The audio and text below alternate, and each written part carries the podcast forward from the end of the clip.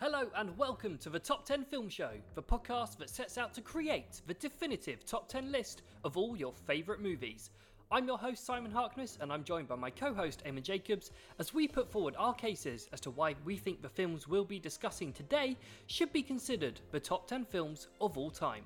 Now, it's not just us two, thankfully, because every week we will be introducing a new guest to join us on our mission as we combine our two guests' favourite 10 films of a specific genre to create the ultimate top 10 movies list. So sit back, relax, put the kettle on or open a cold one, and enjoy this week's episode of the Top 10 Film Show. Hello, I'm Simon Harkness, I'm Eamon Jacobs. and we are delighted to be joined by our first ever guest on the Top 10 Film Show. It's TV presenter and the man who interrupts your movies on ITV2. It's Jonny Nelson. How are you, mate? Hello, I'm waving at the screen for no reason. It's a podcast. What's the point in that? I'm They alright, can't mate. see you. I'm I'm not too bad. I'm not too bad. I'm still alive. It's been a few months and I'm still here, so I can't really complain. I mean, I can complain and I will complain. It's been a horrible year. All our careers have gone down the toilet. We've not spent enough time outside. I've not seen my friends. I've not seen my family since February. But you know, I've not thrown myself into a river yet. Yet being the key word there. Yet being the key word. Yeah, it's a Aye. keyword.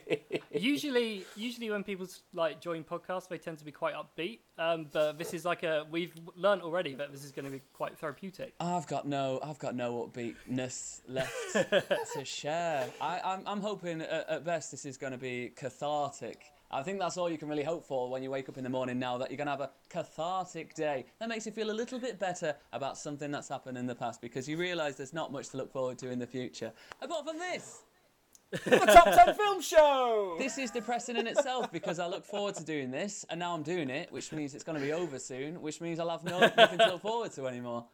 And the Yeah, cycle of and- misery continues. How are you?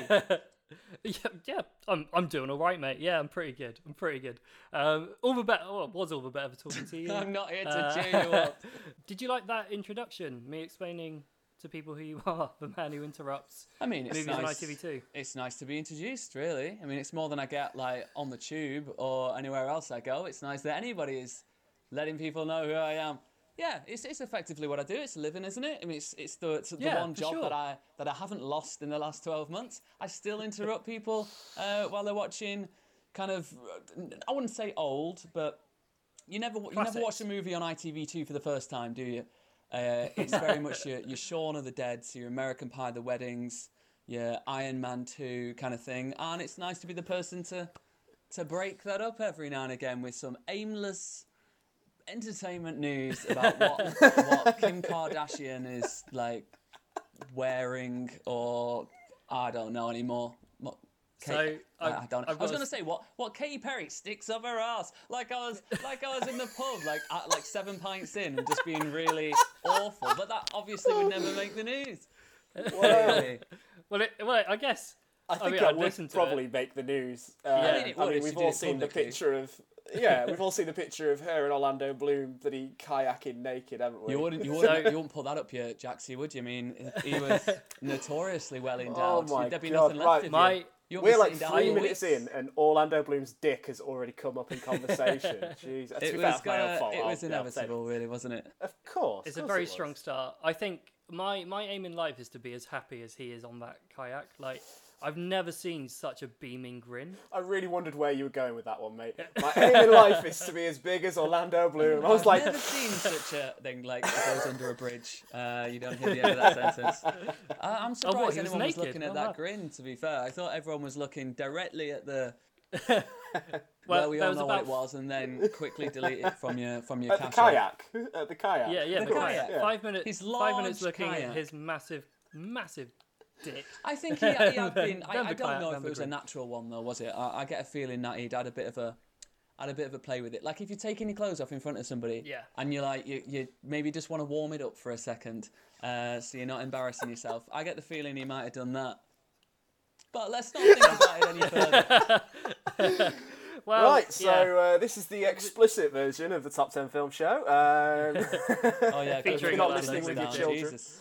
Oh, So dear. I've, I've got a fun story I want to tell you, Jonny. So um, for the listeners, uh, Jonny came to we, we moved in. Me and Beth moved into our flat um, it was uh, last year, and we had a housewarming party slash Christmas party, sort of November time. Jonny came, and Good party. the day after, thanks man, it was bloody good fun. Um, and the day That was a after, very middle we- class thing to say about the. It was bloody good fun. It Bloody really good was fun. a fucking good time. He was the only Northerner there. It was, I, actually, I think it was someone from Preston, which is quite a fun story because Jonny's from Preston. Um, but yeah, the next day um, we were watching a film on ITV2, and guess who popped up? And we're like, well, we don't really have the brain power to be like, oh my god, that's Jonny Nelson. he was at our party. I was like, this is fucking weird, isn't it? Like, I think if that if that story says anything, it says that I can go to work after any event. I because true. as as you remember, I was not in, I was not in a fit state to be doing anything the next day. Uh, but You there I weren't. was interrupting whatever crap was on ITV2 at the time. Good man. So how did you how did you get into it? How did what? How did I get into the ITV2, ITV2. stuff? Or just Yeah. um. Let's, How let's do your career in two minutes. Well, I'm too meandering to get through my career in two minutes. I couldn't get through like breakfast in two minutes. Uh, so yeah, the ITV2 stuff. I was I studied journalism back in the day, graduated in 2010. Um, then worked in, worked for Jonathan Ross for a bit, then in local TV up north for ages. Did that for years and years and years, and then um, eventually someone suggested I should like try and get an agent and do the whole presenting thing more seriously because it was part of what I was doing in local TV. Um, and and then yeah, I, I, I managed to bag one. Came down, had a meeting, and I was like, how the hell do people get that job? How do people do red carpets? How do people interview actors and directors at junkets and stuff like that? How do people interrupt American Pie: The Wedding on ITV2 or often ITV4 um, when we're when we're sort of relegated to that side of television? Um, and they had someone on there at the time. They had someone working at ITN who make all this content uh, called Vic Hope, who's now well known from Capital Breakfast, from Strictly Come Dancing. She's a good mate of mine. Um, and uh, they just, yeah, she suggested there was like an opening coming up, and I just applied for it like any normal job. I didn't get it because it was like a full time gig, but they, they took me on to do, you know, weekends and covering shifts and stuff. And then I moved down from Preston to London and just plugged away at it. And I, I work freelance, so I do lots of different jobs for different people. But the ITV2 stuff is the, I suppose that's been like a bread and butter. It's lasted for like five and a half, six years. I've been doing that now. And I'm still not bored of it. good man. Good man. But yeah, that's that's kind of how I got into it, and it's yeah, it's it's it's a pretty it's, it's a simpler job than people would imagine, um, but it's it's a lot of fun. It's a lot of fun, You're- and any job you can do whilst like cripplingly hungover, uh, and at the same time uh, be introduced to kind of some of the biggest stars you could have ever hoped to to have met uh, is worth is worth cracking on with, and it's it's pretty, pretty much one of the only jobs that has lasted throughout coronavirus as well, which is nice. Because people still need shit films to watch, don't they? They still need those shit films to watch. If any more now than ever. And Exactly, what's a shit and- film without some knobhead jumping in, uh, jumping on your screens uh, in between to to give you aimless news that you probably knew already? talking about what Katy Perry shoved up her ass. But yeah, we're all here Well, for it. yeah, mate. I really All don't know where that it. came from. I think it came from the frustration of my mic not working before this podcast started, uh, and it's just left me deeply embittered. I- I've never spoken about what Katy Perry does or does not uh, put in her, her rectum, and she has every right to do whatever she wants with it. Yeah, this is 2020, man. Um, well, speaking of the uh, celebrities and the stars you get to meet, I would like you to very quickly answer who has been your favourite interviewee and who has been your least favourite interviewee. You don't have to give names on the last one if you don't want to.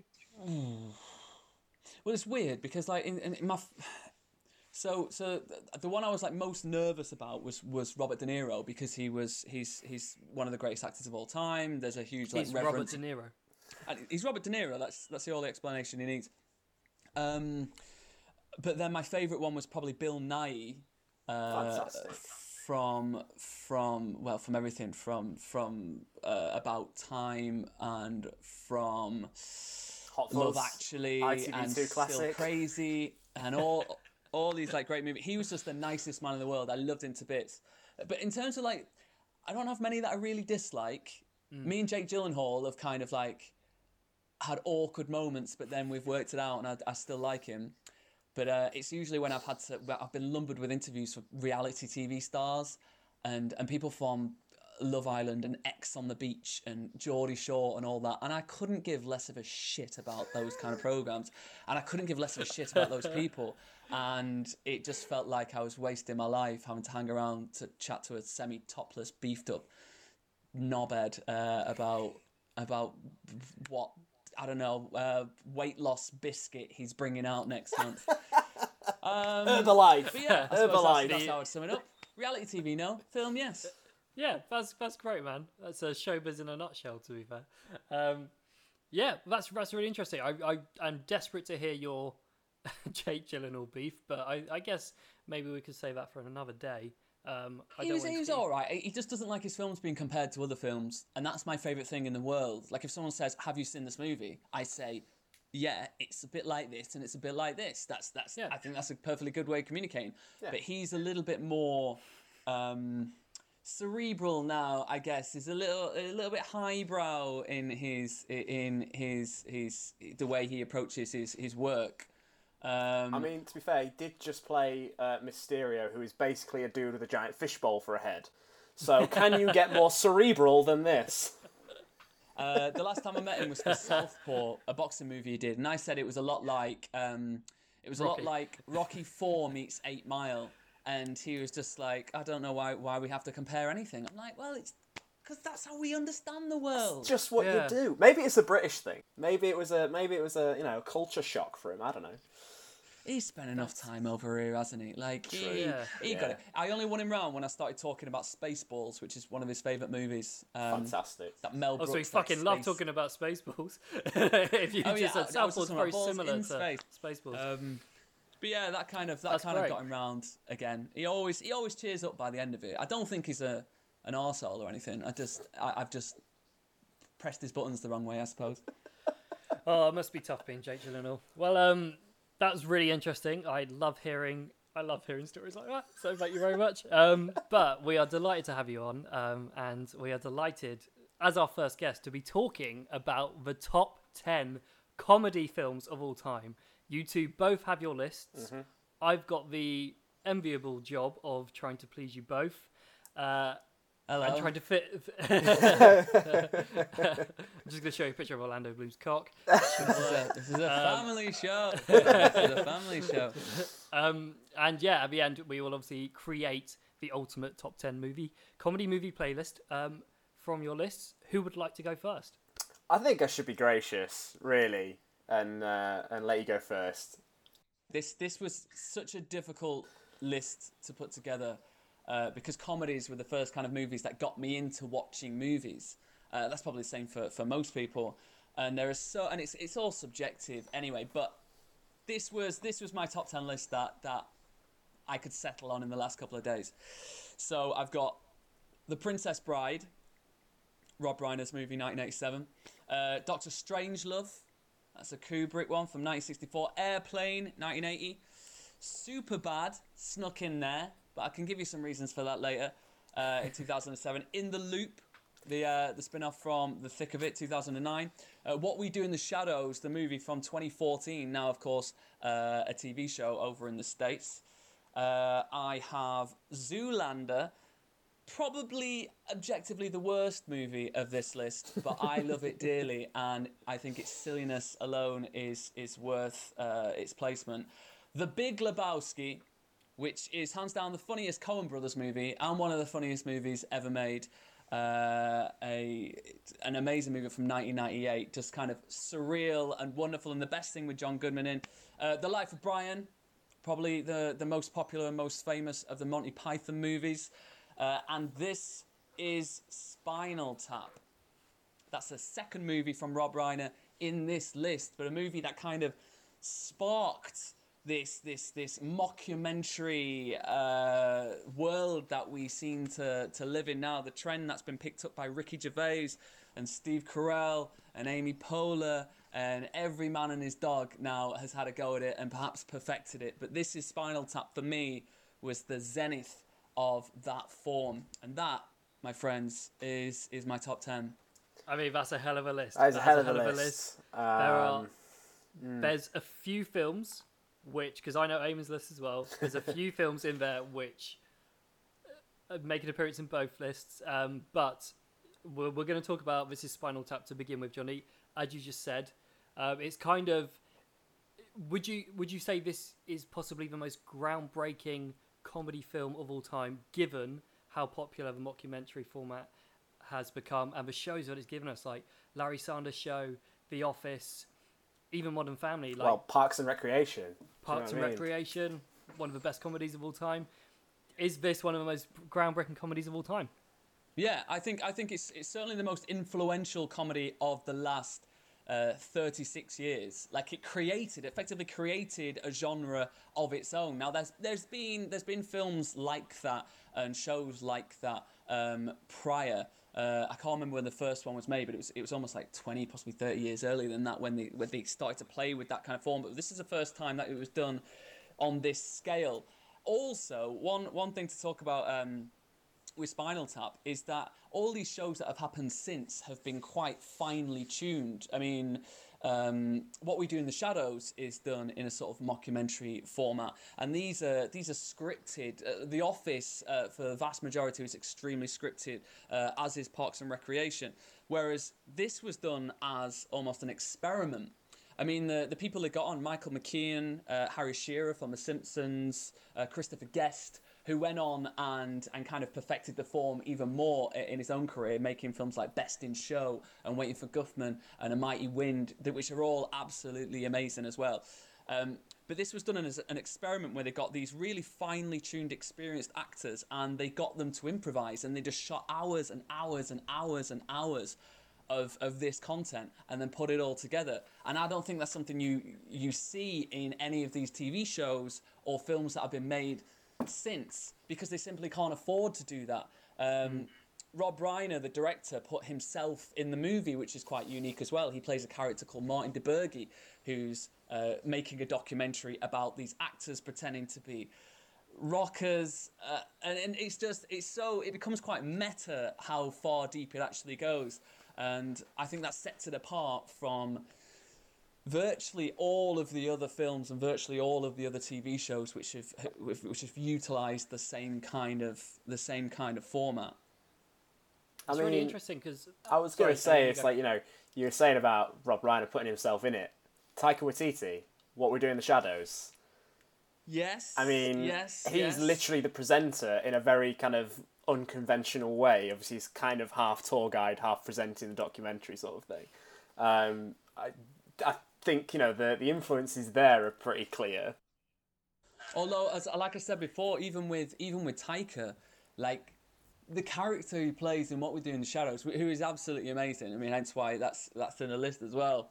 Um, it, they- are they it is quite a tight, clever script. I mean, he wrote and directed that with Jermaine Clement uh, from Flight of the Conchords. They were both they both directed and they both um, wrote it as well. But you can tell that it was so finely tuned everything that happened in that movie. Whereas with Rob Reiner, he just came up with this idea, wrote kind of very loose uh, scripts and these set pieces, and then they would just start it off like a, like an improv, like the scene in the hotel as well as the scene in rehearsal. They would just go in, and it was more like a Louis Theroux documentary, but where everyone's pretending, including Louis Theroux. Uh, and I just think I just don't think any that's ever been paralleled in the same way. I don't think anyone's pulled it off in the same way since. I think improv appears quite a lot in um, early Apatow movies, and I think there's no. uh, It's it's not exactly a coincidence for Apatow's movies when they first came out in like 2004 to 2010 became huge, huge successes. Um, and I think a big part of that is because a lot of that was improv as well. Um, and I think there's something about improv that audiences love because you're constantly fed the the usual story arc of the film. Um, and then with improv, you've just got these comedians who are able to just sort of make you laugh just like that. And I, I personally, I love improv. Um, I love movies which have improv. I think you can sense the energy of of Yeah. improvised lines, even when you're not in the room, even when it just comes across on screen. When says someone says something so new or, or, or dangerous that can work or not work, but when it does, I, d- I just think you can sense it as an audience member. You can like there are there are times where in a lot of these films actually and TV shows when you listen to kind of the documentaries made afterwards when they talk about how you can see the cameras shaking because the cameramen are laughing during the filming because no one was expecting certain things to happen. And I think that's the beauty of it. When when they get small improvised lines right in those kind of movies it, it surpasses it surpasses like anything else you anything else that can be scripted or performed. I mean, the thing that comes to mind for me is uh, is Chris Pratt in Parks and Rec. Um, when he's meant to turn up to his girlfriend's house and he's meant to be naked and he's got like a you know jock strap on sort of thing, and he just thought, "Fuck it, I'm just gonna turn up naked, see what they do," and did it. And Amy Poehler like forgot her line, and that's the cut they used in the show. And then he got a letter from like NBC or whatever telling him that he was like, "If you do that again, like you're getting sued."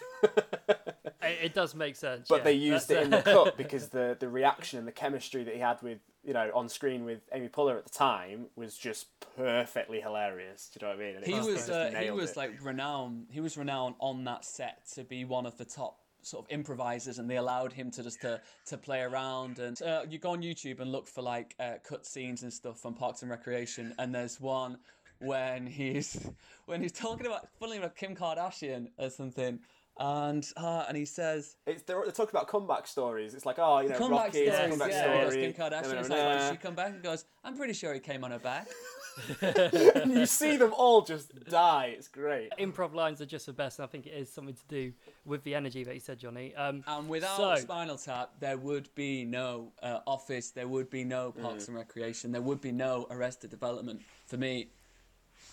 And that's Well why it deserves its place in this list. absolutely. Well, let's go from uh, Christopher Guest and Rob Reiner on um, Spinal Tap to Princess Bride. Uh, what is it about this movie that you love? Well, this is just a warm hug of of a movie. Uh, you can't dislike this movie. It's a kind of movie that, as a kid, as a as a like a guy, you you avoid when you first hear of it because you're like the princess, the Princess Bride. That's not going to be for me. That's a girly movie. And then one day you're you're you're sick, or you're at home, or it's a weekend, you've got nothing to do, and it comes on. And you just find yourself watching it, and before you know it, you're completely in love with the whole thing. Uh, the The entire cast uh, the entire cast of sort of like famous people in the 1980s in America. Uh, Billy Crystal is in there. Uh, Cary Elwes, um, who did later appear in like Top Gun and the Saw movies, and even Stranger Things. And one of my favourite movies, uh, which is um, Robin Hood Men in Tights. Which is another like slightly lesser known Good Mel Brooks God. movie.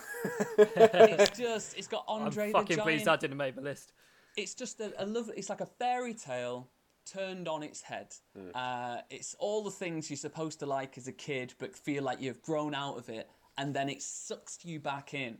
Uh, Peter Falk from from Columbo plays like this grandfather who's reading a story to his son, who's the kid from Wonder Years, I think.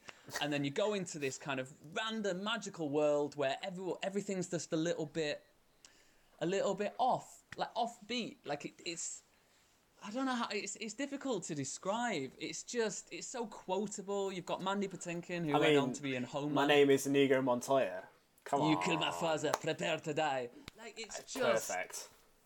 it's got everything you need for a kind of a family-friendly, harmless, fun comedy movie, and I think it kind of it crosses generations as well. You could watch that with your kids, your nephew, uh, your little sister, uh, and your parents, and you would all get something from the movie. And whilst usually I don't advocate for kind of really broad uh, comedy or broad films, I don't really like to think, oh yeah, everyone's going to love this movie because let's be honest, most people are dickheads. But The Princess Bride, The Princess Bride, I cannot fault at the age of 31, having seen it more than 10 times. I can't poke one hole in this movie. I have two pieces of trivia coming your way. So, uh, did you know that apparently Arnold Schwarzenegger was at one point supposed to play Fezzik?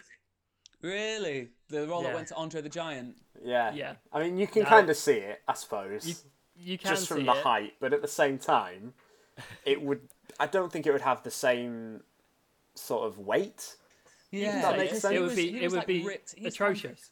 You can tell when he was in Conan and stuff like that, he was obviously like a warrior warlord type who spends a lot of time cr- making himself big and mm. strong and fierce and, and whatnot. Whereas, whereas the character's supposed to be just this kind of large lumbering guy who just can't help but being massive, and that was more what Andre the Giant was. He was just this huge unit, and he, there was a there was a softness to him, and we never saw the softness to Arnold Schwarzenegger until like Kindergarten Cop and and. and, and films like that, so it was way too early for him to be to be kind of playing almost a friendly Yeah. giant in a way. Well, even with the even with like the time difference, so at that time he was the Terminator, so that would have been quite. Oh, that's a bit of a tonal shift, isn't it? Fucking hell. yeah. Gentle giant Who that might shoot vote? you in the back. It's fine. at It's the same time, at the same time, F- Fezzi like does uh, he he just like kind of throw rocks around at people, and he does like almost strangle people. I think he puts the princess to sleep by like just grabbing her neck, which seems a little bit uh, a little bit off in in 2020. My second piece of trivia for you uh, for this film is apparently the only reason why uh, Reiner was allowed to make it was because of the success of This Is Spinal Tap and The Sure Thing. Apparently, it was uh, very difficult to get made, and I don't think the studio were that keen on uh, Reiner making it.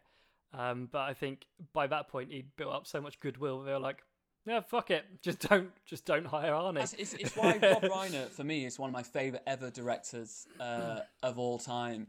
Because in fr- from a period of about 1984 through to like 1992, he made such different films, such interesting choices. One of my favorite movies of all time is uh, is Stand by Me, the Stephen King adaptation about the kind of young 11 year old kids going to find a dead body. And tonally, that is entirely different to both The Princess Bride um, and to This Is Spinal Tap.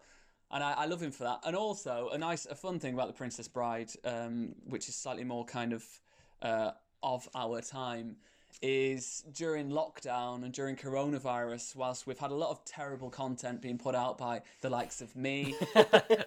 But one fun thing that came out of it is that Rob Reiner got a load of celebs to film themselves doing little scenes of The Princess Bride.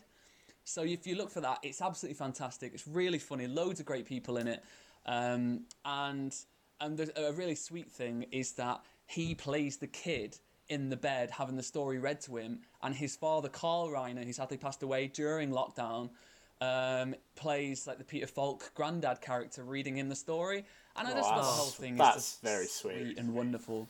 yeah, that is That's wholesome. God, what, very a lovely, wholesome. what a lovely way to end on Princess Bride. Jonny, I'm just gonna chuck.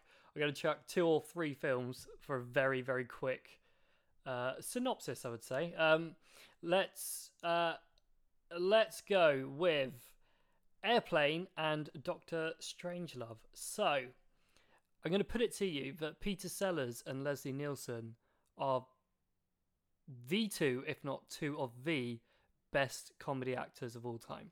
And I would. That's interesting. I disagree. I knew that was coming. I knew that was coming. The look on your face How then was like, eh.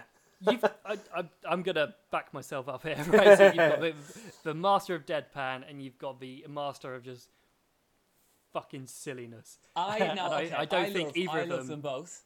I love them both, and and I certainly agree that Peter Sellers is one of the greatest comedy performers of all time. Uh, the amount, of, sheer amount of characters he played, completely different types of characters. I mean, he plays three characters alone in Doctor Strangelove, playing um, what the the the, the president. Uh, what's his name? President Merkin M- Mufflin, or Murky Mufflin, which are both, which are two references, two references to fake vaginal hair.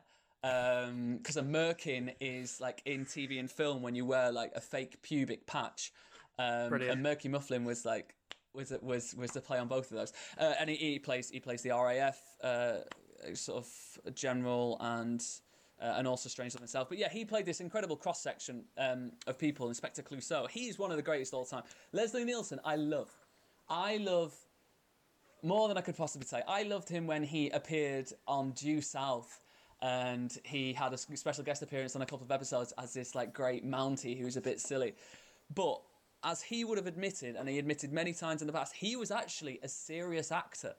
He was a serious actor who was brought in to Police Squad and then The Naked Gun and Airplane to play a serious a serious man in in a in a, a comic In a situation. in a So all he ever ridiculous really did situation. was deliver as seriously as he could. That's that's a very good counter argument. I saw um he was referred to as the Olivier of spoofs, which I thought was a, I mean, that's a hell of a title, right? that's if I could leave that legacy, it'd be fantastic. I mean, he worked with um, the Zucker brothers, Jerry Zucker and uh, and David Zucker and uh, uh, what's his name, Abrahams, Jim Abrahams, and they made Airplane. They also made the Naked Gun movies. I think Abrahams went on to do Hot Shots with Charlie Sheen, and they were all surrealist, silly, slapstick disaster parody uh, sort of movies. And it was the movies made around them that you needed the perfect kind of serious lead in the middle. And and I think that's what Leslie Nielsen fit into uh, really well. I think when he made other movies like Dracula, Dead, and Loving It, and stuff like that, where he was a little sillier, I don't think it was as funny. Um, and I think that was his sort of that was his weakness in a way. But playing playing the kind of straight man in a ridiculous surreal world was something he completely nailed, and for that I won't take it away from him. I miss him dearly. What a guy! What a guy! Um, so one thing I have noticed about your list, Jonny, is I think there's a bit of a parallel between Strangelove and In the Loop. Absolutely. Um, Political satire. You political mean... satire and just fucking chaos. What is it about it? what is it about those two things which just uh, clearly you enjoy?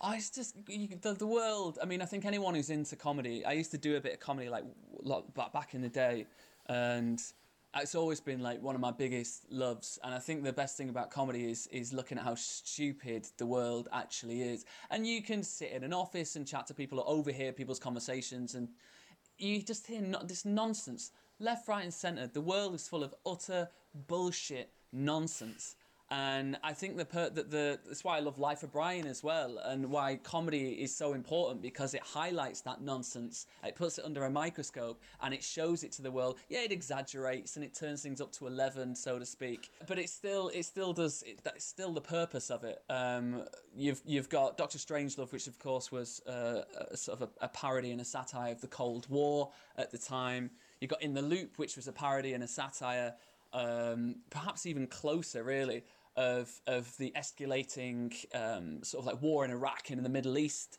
in the sort of mid noughties. And I, I just think when when you can't get into the room and when the news has to like you know give you give it to you straight, you need somebody to just you need somebody to to throw a can of beans over someone's head and you need someone to be pulling the funny faces behind them and I think that's what those movies do. And I think they're educational as well because hmm. people mm. in general everyone talks about how they want they, they, they like watching things like love island because they would just want to switch their brain off they go i want to get home from work and i want to sit there i want to just watch something and entertain it and i don't have to think about i put it to you what the fuck is the point in that like what is the point in making content that you don't think like surely what we should be aiming to do is creating content that makes people think without them realizing they're thinking like, like if you go to school, school and you find a subject that you like to learn about and it doesn't feel like work anymore, that's the point. Make it better so people find it entertaining. Don't feel like they're they're they're labouring their bloody brain cells, uh, but they actually do pick up something. And stuff like In the Loop and and uh, uh other movies and shows like it, you learn about what's going on. You you it makes you want to think about what's going on, and I think that's incredibly important in a world where we're all just looking for headlines and something bright and shiny and shit. Bloody good sentiment, to be fair, mate. Um, yeah, we should be we should be striving to watch things which make us question things. Um, although I, will be honest, I am one of those guys who every now and then I just need to be like, I just put whatever you want on, like put below deck on because I just need my brain to just shut. Yeah, I mean, um, it's it's. I suppose I am. I, I do become a bit of a snooty bastard, I suppose, in a way. There's nothing wrong with watching like really. I mean, a lot of the kind of films that I would write in a, a top 100 list would be silly. Look at Zoolander. Zoolander is just a, yeah. like a ridiculous, surrealist nonsense of a movie uh, that you're not going to learn anything from, and it's just entertaining. But I think that's where I'm, where my passion for for the in the loops and the thick of it and things like that come from. It's it's subversive learning I like that. I like that. I mean, talking of Zoolander, it was on last night. Um, it was on Comedy Central, so I was rewatching it. Um, man, I forgot how funny Will Ferrell is in that film. Um, it was it was all of them at their sort of peak of their powers before they got a little bit annoying with the kind of same sort of movies over and over again. It was just it's perfect like cult fodder, and that's something I love about it as well. It bombed at the box office.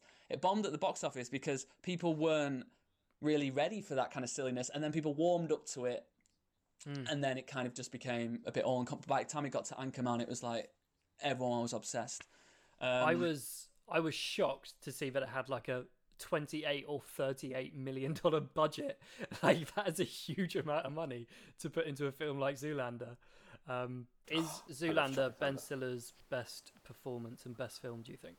yeah, yeah, I, yeah, yeah. Straight to the point. Yep. It's got everything you want. It's got some of the big players. It's got Will Ferrell. You've got Owen Wilson, peak of his powers. You've got a David Bowie cameo, probably the best David Bowie cameo of all the films he turned up in. Certainly better than his his appearance in the Prestige. Fighting talk there, mate. Come on. Uh, Shade Come the No. Throne. on. He doesn't do Right, like I- a walk I- off in the I Prestige, love- does he?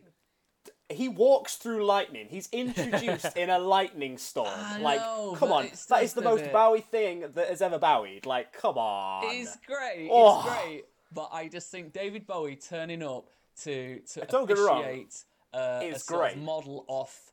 Uh, Yeah. A walk off is between two male models is just the funniest thing in the world, and I thought it was done perfectly. You have to weigh in. You have to. I'm- this is why I'm- I'm the mediator Oh, in all of this. I think personally, personally, the the Prestige cameo is a lot better because a you have the enjoyment of being like, holy shit, that's Dave Bowie. Like his introduction is just poignant because you immediately have this sense of power for Nikola Tesla. Um, and I know the Prestige isn't a comedy, and we're getting way off topic. but I just think you know it it shows yet another string to Bowie's bow. Whereas in Zoolander, you're finding it funny because it's it's, It's it's, Bowie, and it's like yeah, hilarious. But Prestige, you're actually seeing him portray a character, and you're like, oh shit, okay, that's really interesting. And it's not just that one scene either. You know, we have that whole dinner moment where he's lecturing Hugh Jackman on the you know. Uh, on morality It's and, more of a and- yeah, and, uh, philosophical it's very, it's very measures. Bowie because it's sort of drawing parallels between between two sort of like crazy, uh, s- s- somewhat Mm. Eccentric. misunderstood uh, men of their time between Nikola Tesla and David Bowie. But like, it just, I, I think as, as it's not as joyful for me. Like what I loved about David Bowie in film, like in Labyrinth, and. And of course, in in in Zoolander, is that it, they're joyful cameos, and I like the fact when people turn up and they're playing themselves as well. Is he like, joyful in Labyrinth, or is he a bit creepy? Yeah, anyone in a cod piece is pretty joyful, isn't he? We're getting or so is off it, topic. or is it a little bit predatory? It Eh, it- I suppose it eh. is quite predatory, but if you watch it as a child before you know what predatory is, I think it's actually quite charming. Uh, Tune if in next week around the for the top as, like, 10 Bandits, predatory cameos. Admittedly, Labyrinth and Time Bandits is a perfect back-to-back bill. I'll give you that. That was Zoolander.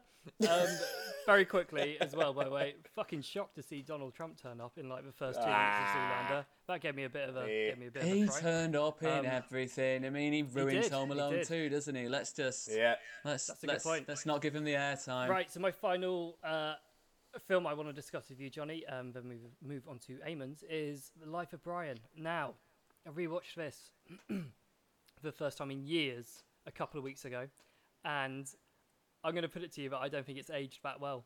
There are It jokes hasn't. about rape, there are silly voices, and there's jokes about transgender women. I think in 2020, Life of Brian may uh, may be about to lose its audience. I think if I may, if I may be so bold, um, I mean, there's obviously the age-old argument of like things being made in their time and blah blah blah blah blah, and you know judging Saddles, judging principles that have changed. However, I would I would stand in its defence about a number of things. Uh, the transgender argument, they don't actually make jokes about transgender uh, people. They make jokes about men dressed as women, which is a different which is a different thing. They don't talk about gender identity. Uh, um, or, or anything like that. They, his they kind of knob? they, they, if you if you take away the the fact that fun can be had from people dressing as as different genders uh, and and vice versa, then then it becomes it becomes a little bit too serious for me. Um, I think I think also the silly voices like was is something that the Monty Python team uh, really made their own. Um, whilst it might not seem like it ages particularly well, I think what they did better than anybody and where they really started was how you can subvert something very important, like a, discussion about religion and politics. Uh, and the way people are governed, and the way people make decisions, and the way people um, kind of uh, create these paths uh, these very rigid ideas and paths for themselves for their entire lives and how they live by them, and then subvert that with silly voices is something is something that hadn't been done necessarily before that.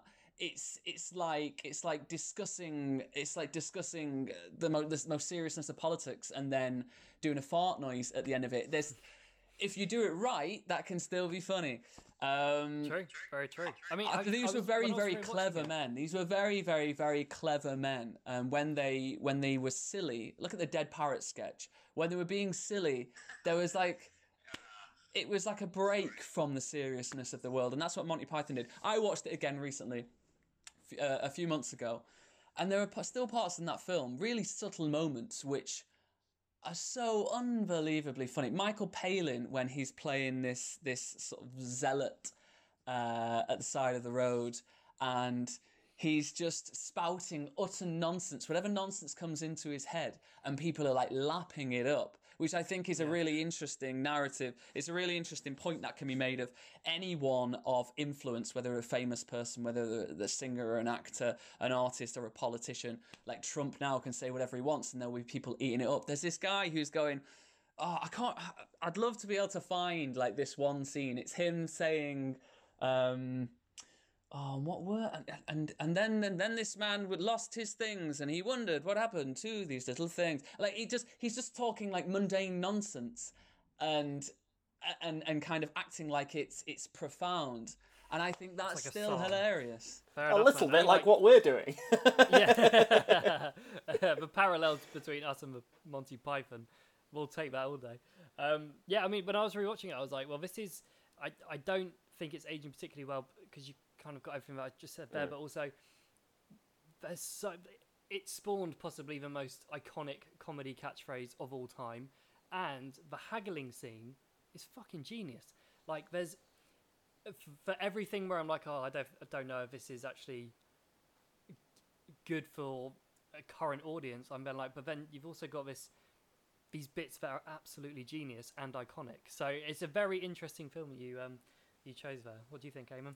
I mean, personally, uh, I think I, I sway more on the side of some of the jokes don't land as well as they did back when it was released. Um, Yeah. Like you say, there is a, a, a joke about somebody getting their knob chopped off. Um, yeah, there is. Yeah, like where do you which- put the penis? Do you keep which it in a jar? feels Like, a little bit too. Um, I guess at the time it will have been classed as like toilet humour, uh, whereas now it feels a little bit more uh, politi- well, not politically sensitive, socially sensitive. Um, I think it's just a little bit too poking fun and not in the not in the way of like political satire, um, it, where it you know makes fun of politics as a whole, whereas this pokes fun at a specific uh, demographic, and I don't think that that I don't find that funny personally. Maybe that's just my my personal opinion on it. I'm probably wrong, but I just I don't know. It doesn't really land that well for me anymore. Um, I mean, I found it I found it funny as a teenager. I went to see Some Like It Hot, um, a special screening of that, and I love that movie. I've always loved that movie. It's it's it's brilliant. I actually put it in a list of um, top five movies to watch uh, if you want to laugh recently for like another show. Um, and that's a film again, which is kind of like you've you've got to you've got to set aside uh, what some of what kind of feels right now Uh, in in that in that film. There's two men dressing as women to escape the gangsters, and the fun is had by these two heterosexual blokes in the nineteen uh, the late 1950s, uh, maybe like 1960. I can't remember the exact year. Uh, kind of living that life in amongst it, whereas nowadays it's it's so different that I don't know. It feels it feels a little bit awkward to be to be laughing along with them uh, like that. And sometimes you've really it's sometimes it's harder or easier um, to be able to park. I don't know what you know now, how you feel now, compared to and and, and, and watch something for what it was at the time. And yeah, so it's sometimes about the line. If, if if it feels like they're poking fun, if it feels like it's coming from a place where it's it's like a darker place, it's a lot harder to do that. It's a yeah. I mean, it's a very, very Very contentious. on brand. It's a very contentious su- subject. Um, comedy landscape, as we know, changes possibly more than any other sort of landscape in the arts. I would say wherever it, it changes so quickly, and I would say the best way to keep yourself free of any sort of disparaging humor is to just not pick at any sort of minority. That would be my shout. But yeah, I mean, it's it's, it's uh, easier now. It's it's it's just because now it happens less and less, and rightly so. yeah, Uh, and it's well, usually comedy. It's only funny when you punch up and not when you punch down. And I think that's that. 100%, That's yeah. consistent through all of comedy. Uh, forever, like if you watch if you watch any film from any era that feels like it's punching down at somebody or something uh, below them, that's that's never been funny. Like bullying is never funny. yeah, exactly. it's just it's just, we go through different stages uh, i guess in like human progression and development and enlightenment when different groups can change and shift be up and down and sideways uh, and sometimes I it's about I- the perspective of what ab- if they're down or if they're above or below I, I mean, I say all this about you know um, point, pointing fun at demographics, but uh, number ten on my list is I Team was- America. um, so here it literally features blackface. Uh, Black puppet face as well. yeah, and, and a lot of like uh, and, and made up made up sort of middle eastern language was it Yep. gurkha gurkha jihad Gurk- yes, exactly. So at the same time it's a great movie like it can't be it is. It is, it is But fucking uh, funny. yeah, I mean, I- well- poli- politically, I just think Team America has some very brilliant points to make about you know the war on Iraq and stuff I'm- like that. So The thing with um, South Park, uh, Trey Trey Parker and Matt Stone, and what they did in that movie as well, is that again they they don't punch up or down; they punch everyone. So the, Yeah. the the way they would justify it is the Americans are not the good guys in that movie. No, the American characters not. are not the good guys. Everyone is a parody. Everyone is is is an is a crazed idiot. Everyone is is out of their mind, and that's how they justify it, saying, "Well, we're not saying there's there's an above and below. We're saying it's all fucked." Yeah, Uh, and I think that's their get out, but it still can be awkward depending on where you sit on that scale. w- Yeah. What parts of that movie you might be offended by. I mean, That was gonna be my- know, the, there's the film uh, Actors Guild. I want to say it's called, and they Yeah, abbreviate it to to fag, which obviously is a fucking horrendous, you know, derogatory term.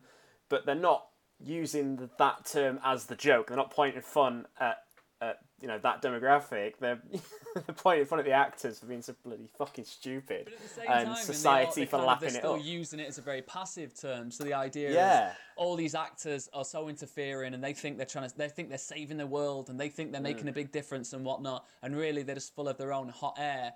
And they but they're still Absolutely. laughing at them, going, "Ha, yeah, but your thing is called fag because that's like it's like in high school where people uh, of of my generation would call each other gay." And Yeah, they would yeah. mean it. They wouldn't mean it thinking they hated gay people, but they would mean it as a what they saw as a humorous, derogatory term that'll annoy that person. So I think it's still awkward to see now because it doesn't feel it doesn't feel right. Even if they might, I'm sure they Absolutely. didn't. They didn't call. They didn't have that abbreviation fag because they didn't like gay people, but they were trying to offend those other people with the words. So it doesn't. That's one of those things that hasn't aged very well, but Yeah, again, you have to really kind of take your mind out of it to enjoy it in a way. Take your mind out of where you are now. they are a fascinating case study those two because like you said they just don't they don't give a shit anyone is there for anyone is there It's for ripe. them to take they're yeah ripe for a picking. You know what I mean?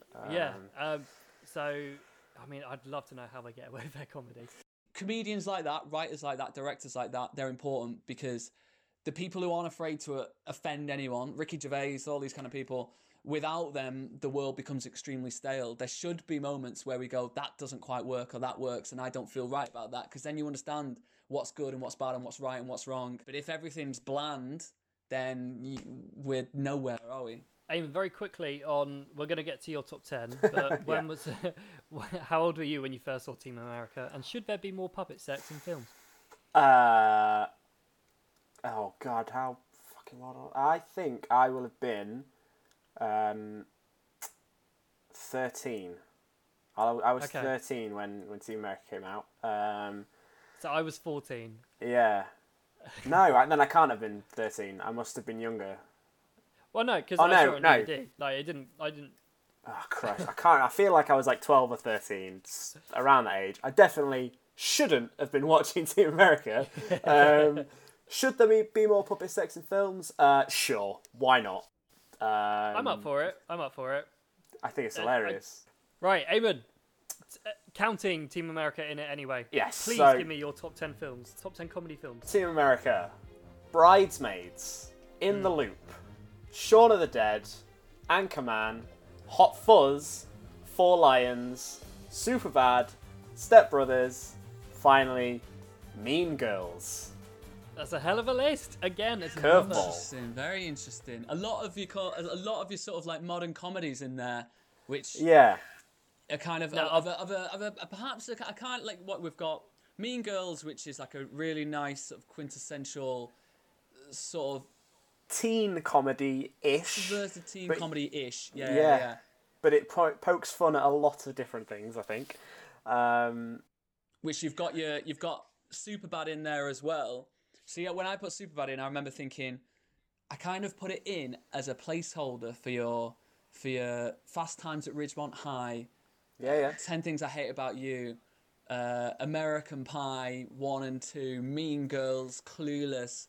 Like, See, with American Pie, American Pie for me, like, yeah, the first time I watched it, as again, I can't remember how old I was. Probably not old enough.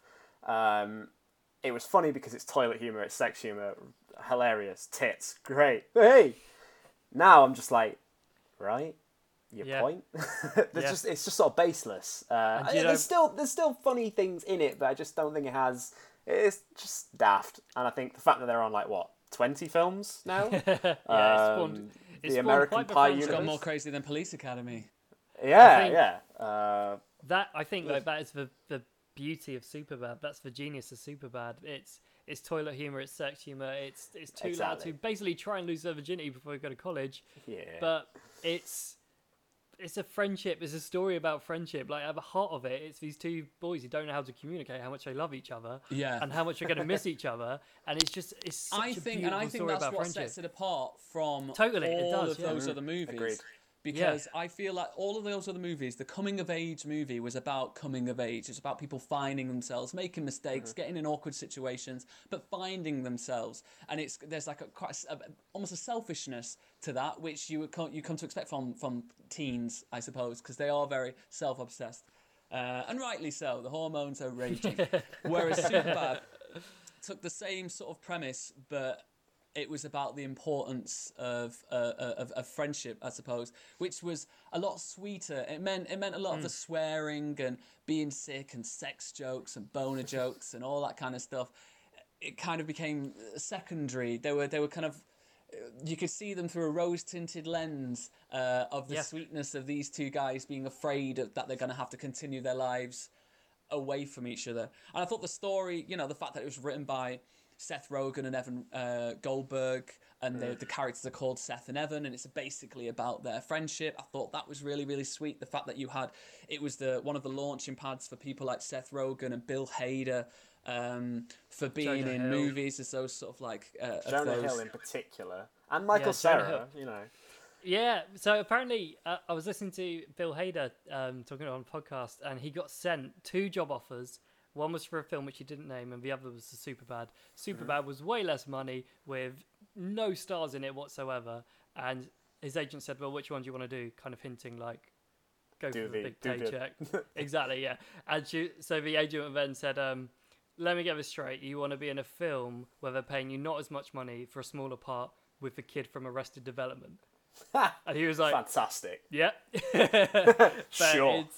Uh, it just kind of like now, if someone said to you, like uh, Michael Cera's going to be in this film, you'd be like, okay, well, obviously I'm going to go with Michael Sarah. Seth Rogen, Seth Rogen's going to be in this film. Jonah Hill's going to be in this film. You would choose that comedy film over everything. But at that time, no one really had a fucking clue who they were. Like there was there was like a 12 month period where uh, 40 Year Old Virgin, um, Knocked Up, and Superbad all kind of came out. We and could easily do those as a triple bill. Comedy. but I found was super bad. I think it, kind of depends where you are as well. I watched this uh, at an age where I I, I, I felt kind of connected to those characters. Like I loved the American Pie movies, the first couple that came out, but again they came out when I was like 10, 11, and it was like watching teenagers swear and try and have sex with a pie and all this kind of funny nonsense. Whereas Yeah. Superbad came out at that coming of age time when I was coming of age, and and therefore I always keep that on a sort of on a pedestal almost. I put it above uh, all of those other films. But again, a coming of age movie it just depends on when you see them. I guess there are people out there saying Agreed. who'll say that agree. Animal House or or, or, or Fast Times at Ridgemont High are, are, are far superior to those movies because they came out in the 80s when people when Yeah. people were younger. But I don't know. I can. I completely agree. Eamon, get ready for that klaxon sound. Um, because Ah, I- here we go. When, when it's I time for our Seth Rogen- annual name drop. So, so, so when I met Seth Rogen, um, I did say uh, that Superbad means so much to me because I was an awkward teenager about to leave for college when when Superbad came out, which is a film about two awkward teenagers about to go to college, not knowing how to express how they feel. So there's your there's your name drop. It's a good one. Uh, Ava, on you scumbag. let's let's stick with the Apatow theme. We're gonna hit the next two Apatow films. Let's go with Anchorman. Anchorman, like weirdly, right? You, I'm probably going to get shunned off this podcast for this, right? I watched Anchorman 2 before watching Anchorman, Oh wow, okay. Oh, wow. That's just because it was out a- at the cinema. Very weird reverse. So, which one Um, do you prefer? Obviously, uh, Anchorman, because Anchorman absolute- Two isn't in. Obviously, Anchorman. This is the far superior film. Yeah. Um, because I came out of Anchorman 2 going, eh, that was fine. And then my friend who'd already seen it was like, no, no, no, no, please watch the first one. It's so much better. no, no, no. yeah, and I fell in love with it. Um, just like you know, at the time I was so when when did Anchorman two come out? It was I want to say 2013, 2014. twenty. I'm gonna say 2013. I think it was 2013, off the top of my head. Um, so I was, you know, an aspiring journalist, um, and I just loved how much fun it poked at, you know, 70s and 80s journalism, um, and just the, uh, you know, it, it took a lot of shots at like toxic, toxic masculinity and just and sexism, while also just being daft as fuck, um, and just you know the the huge cameo fight is fantastic. I think that's some of the best cameos like assembled, if you want to say uh, you know news team assemble. Any Um, a- any film where you can get Jim Carrey, Will Smith, uh, John C. Reilly, Mm-hmm. and Amy Poehler, and just trying to think of who the other one is. Oh yeah, Kanye fucking West. Turn it up for like a little cameo fight. You know, yeah, you know this film is in good stead. That's got a reputation. Anyone who can I just mean- book those people up there. you know, just lines like "Brick killed a guy."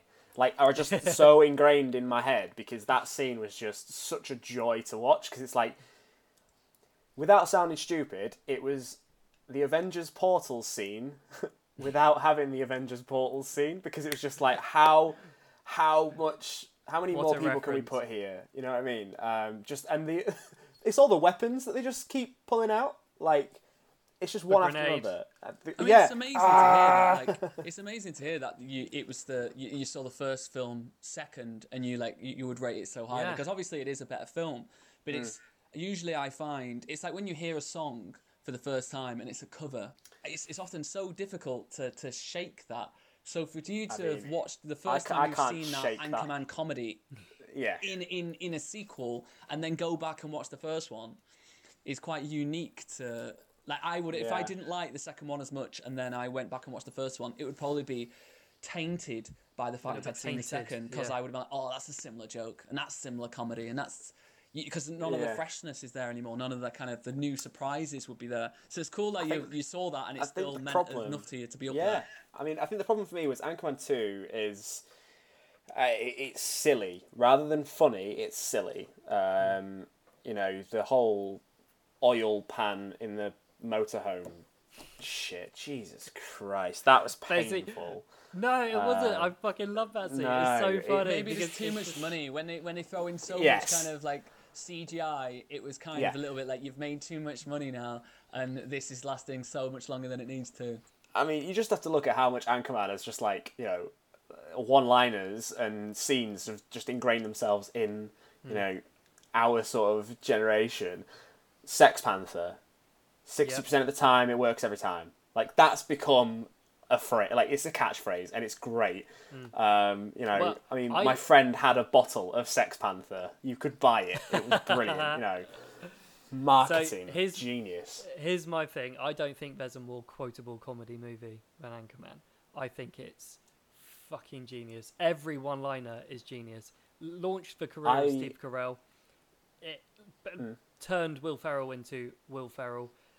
The evolution of Ron Burgundy is a fucking joy to watch and behold.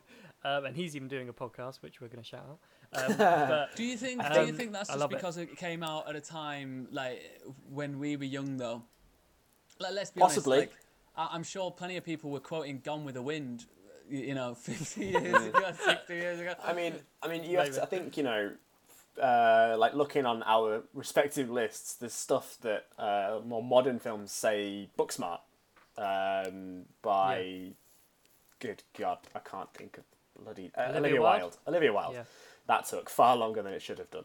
Um, you know, I think people, uh, sort of, you know, generation below us, sort of, you know, would find would be like, well, why is that not on there? That's hilarious. That's you know, it's irreverent. It's no, no, no.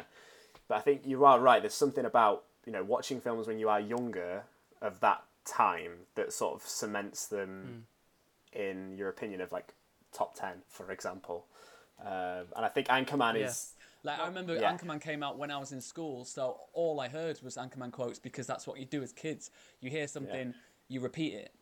Uh, whether it'll stand the test of time in uh, 30 years' time, whether people are still going to be like 60% of the time works every time, I, I don't like. I don't know. I think some stuff will last, but I don't know. Hmm. I don't know whether it'll last. Whether all of those quotes would would remain. Yeah. I think um, Simon, you were saying that it's like one of the most quotable films of all time, and personally, I would disagree because for me, Hot Fuzz and Shaun of the Dead are the most quotable films of all time.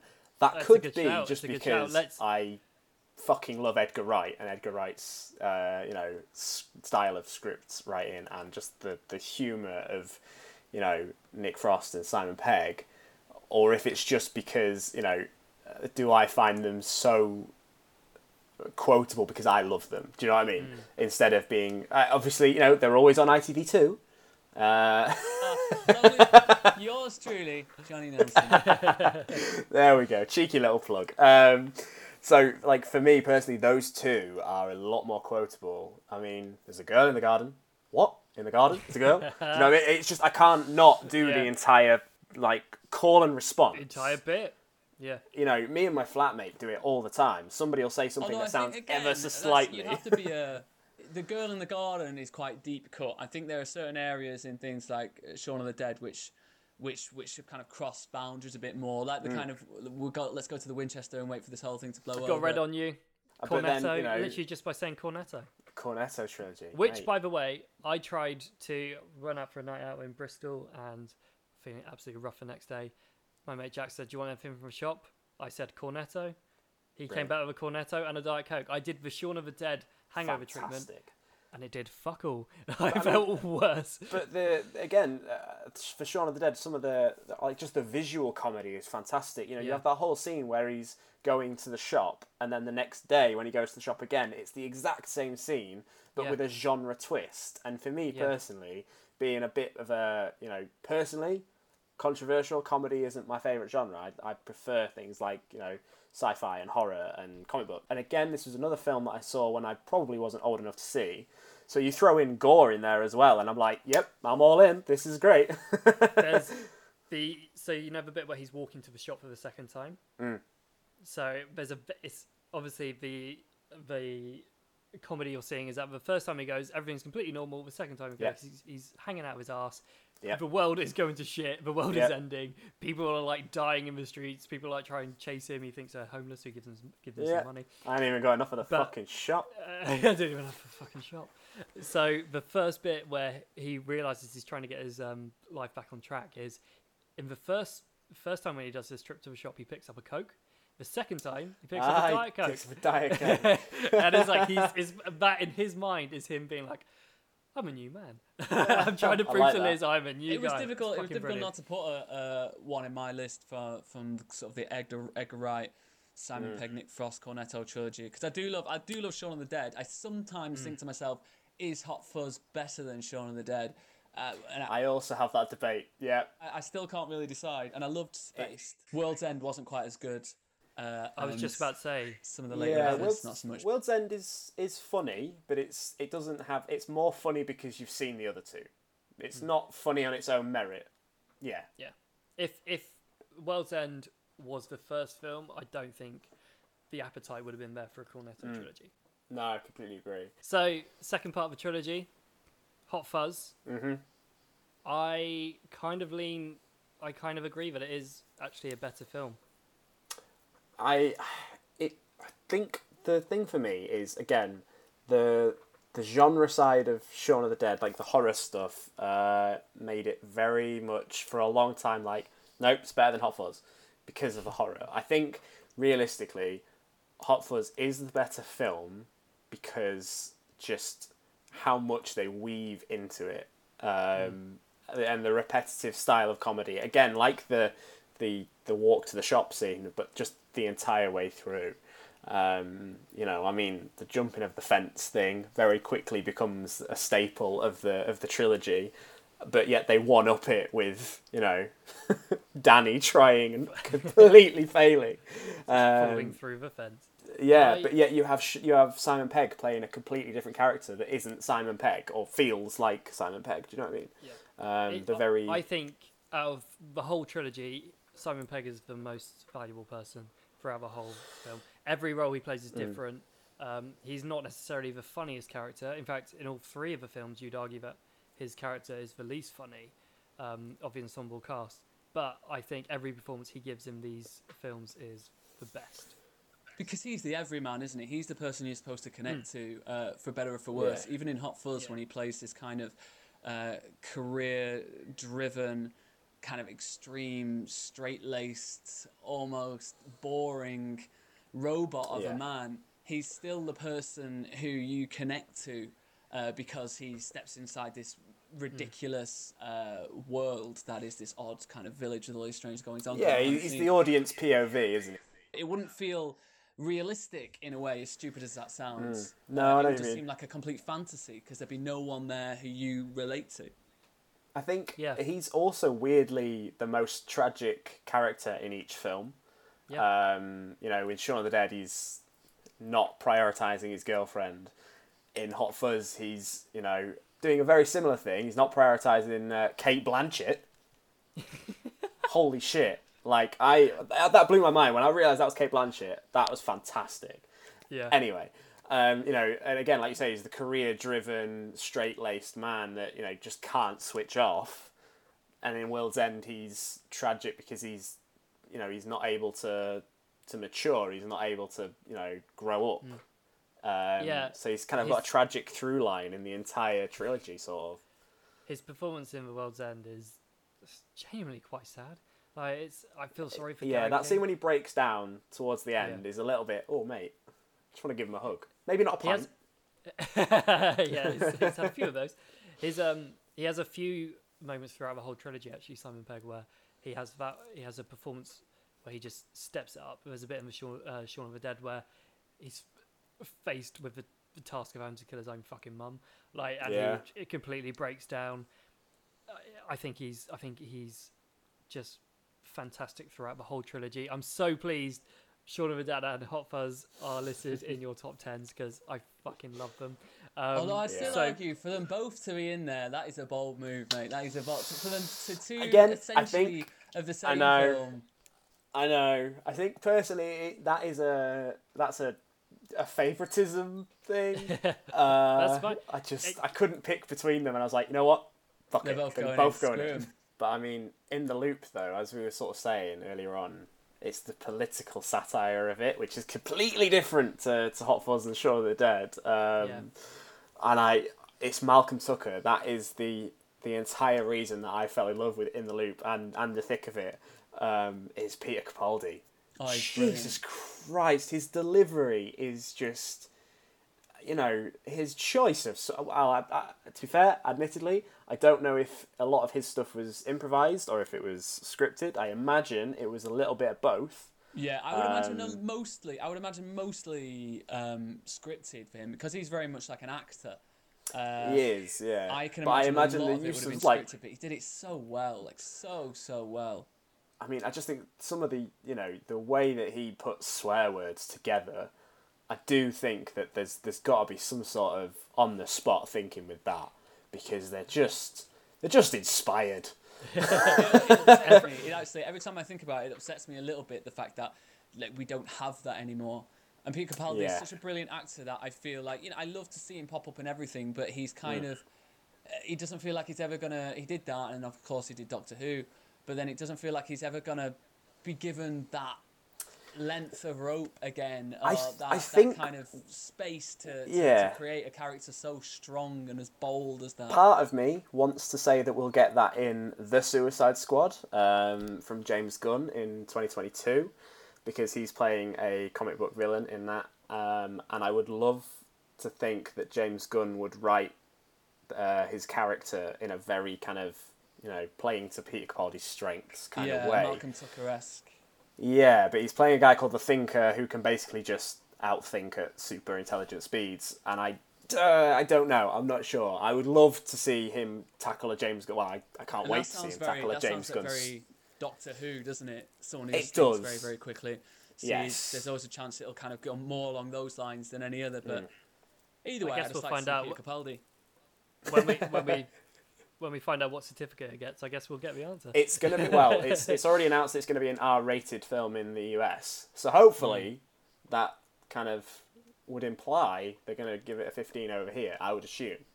Hopefully they'll um, drop in a couple of C bombs. I oh that'd be fantastic. But I mean, my my favorite my favorite line from from In the Loop is when he's dealing with the American guy. Kiss my sweaty balls, you fat fuck, and just runs off.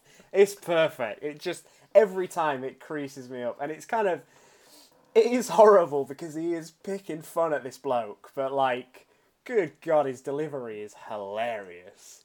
It's So, just the my- weight that he has in in his pronunciation. Hmm. Yeah, fat fuck. Like just brilliant. So similar to that, I guess. Similar to that. Um, so uh, my question to you both, because you both got it in the in your lists, Mm-hmm. um, is in the loop the yardstick that it should be for when TV shows are made into films. Ooh. Uh, no. I would also say no. Because Okay, the thing is, I love In the Loop because it's basically the thick of it, and it's just the same. It's the thick of it, but as a film. Um, but that's not necessarily the, the yardstick because a lot of time when you turn something into a film, it should feel filmic. It should feel different. It should feel like you're almost getting more for your money than you would do watching the show. I would rather watch a few episodes of like the thick of it than In the Loop, and I absolutely love In the Loop. I think Yeah. the yardstick is more something like Alpha Papa, where they created a very different sort of situation, a different, uh, a, a very different Alan Partridge in a, a- in in a in a filmic environment, and it absolutely nailed it. And I, I Well- think I think that's more of a yardstick than In the Loop. In the Loop is a better film, but Yeah. Alpha Papa is a better yardstick for how you can take a television character and then turn it into put it into a, a film world for me. At least in Britain. Well, my, my point about um, the evolution of Ron Burgundy, if you want the evolution of a genius comic character, look no further than Alan Partridge. He's gone from TV to radio, uh, radio to TV to to webcam videocasts, back Yeah. to like to film, back to TV, and now he's got a podcast coming out. Um, I fucking love Alan Partridge. That's a really interesting point though. So that's uh, Alpha Papa. That is the yardstick. Um, so Eammon, we're going to talk about your final film. Let's talk about Four Lions, and then I'm going to stun you all with my I list, my God, final top ten. Four Lions should just categorically not be funny. Categorically, you know, you describe this film to somebody and you're like, they're a bit like, do you need to put on a watch list? Here, you know, about terrorists. It shouldn't be something really that we're poking fun at when they are such a, you know, it's such a sensitive topic just because of, you know, however many events over the last 30 years. Um, however, Chris Bloody Morris, stunning work. Like, I mean, arguably, uh, it was the first time I sort of came to know uh, uh, Riz Ahmed um, as an actor, and I think, you know, his. Uh, It's a real breakout do you moment, want to? isn't it? Do you want to say dedication to the cause? Because kind of that's he's the most dedicated out of the bunch to the the plot.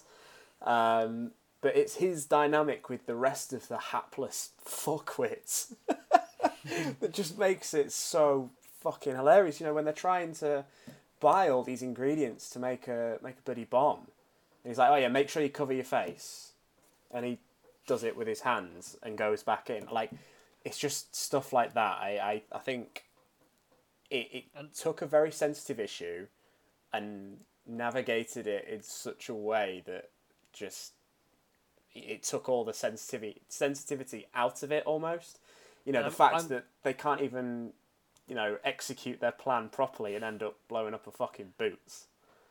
I mean, I, I mean- love, I absolutely love that movie. Obviously, Chris Morris is amazing from uh, the Yeah. Day Today and Brass Eye and Jam. Brass eye. Oh, Um, and and in the kind of the sort of offbeat political satire done there, the kind Yeah. of dark, dark political satire that was that was uh, sort of worked on there, and then we saw in in in um, Four Lions. It's something that his, his fans have been used to, but for well, the beautiful thing about Four Lions is it was able to it almost humanized uh, terrorism in a way which I thought was very interesting. People are afraid. People like to create golems. People like to create monsters out of anyone that does something monstrous. If they do something monstrous, it means we have nothing in common with these people. And if we have nothing in common with these people, then how do we understand why they do these things? And how do we understand how any of this happens? Because they're monsters and we're angels. Uh, they're devils and we're bloody Jesus himself. Uh, and what that did very, very cleverly was it kind of it, it satirized and it made it ridiculous because of course it is ridiculous, but it also humanized the fact that real people with similar issues to us and similar lives to us can be turned on their head uh, to make horrible decisions for their lives and other people's. And to turn that and make it incredibly funny at the same time and silly uh, is a skill that only people like Chris Morris and Armando Iannucci, who also worked on um, Brass Eye in the Day Today, um, can actually can actually do. Riz Ahmed is brilliant in it. Kayvan Novak, who kind of got his start before like Phone Yeah. Jacker, and that was brilliant. Rubber Dinghy Rapids. Rubber Dinghy Rapids. it is an amazing movie, and some people Yeah. find it difficult to watch um, even now, and, and that's probably rightly so. Right, well, to sum up, some fantastic movies. All of them deserve their place in the top 10. However, it doesn't really work like that, and so now the job is up to me to give the top 10 comedy movies of all time.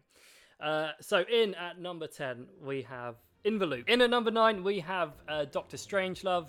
And number 8, we have Airplane. Number 7, we have Step Brothers. Number 6, we have Shaun of the Dead. Number 5, Bridesmaids. Number 4, Anchorman. Number 3, Life of Brian. Number 2, Superbad, which means the ultimate comedy movie of all time is This is Spinal Tap. This is Spinal Tap. Good man. fair, fair. I mean, I can't really argue with it. I mean, the legacy it left, the mockumentary genre. I mean, come on. I That think, is I think the beauty That of is it it, is like- you can look at this as Spinal Tap, and you can, through the lens of that movie, you can see Hmm. all of the things that we have loved so much over the last like 15, 20 years. You see this as Spinal Tap, but you, you're looking at at David Brent and Michael Scott, and you're you're you're looking at uh, at Amy Poehler. You're looking at Michael Cera. You're looking at all of these fantastic shows from Arrested Development Parks and everything like that's I, I think that's how you can celebrate them all uh, through this this one film. So I think that's fair. But I would say that because Yeah. it was top of my list. I'm not bitter. Well- It's fine. Mean Girls is it's good, but it's no Spinal Tap. I understand. mean Girls is still great. Mean Girls is a great film, and Beth is going to be very annoyed that I haven't chosen it in the top 10. But we turned it up to 11, and Spinal Tap has come out on top. Um, Jonny Nelson, thank you so much for joining us, man. It's been an absolute delight chatting so in depth about comedy. It's been fucking wonderful. Thank you so much for coming on. Thank you for having me. I only hope this poor phone recording I'm making of this thing works out, and this is actual usable content. But it's been a pleasure, gentlemen. Thanks for having me. problem. No, it's good been- sir. Thank yeah, you for your it's- insight. it's It's been been it's been brilliant. Guys, thank you so much for listening. Uh, it's been fucking wonderful. This was the Top 10 Film Show. See you next week.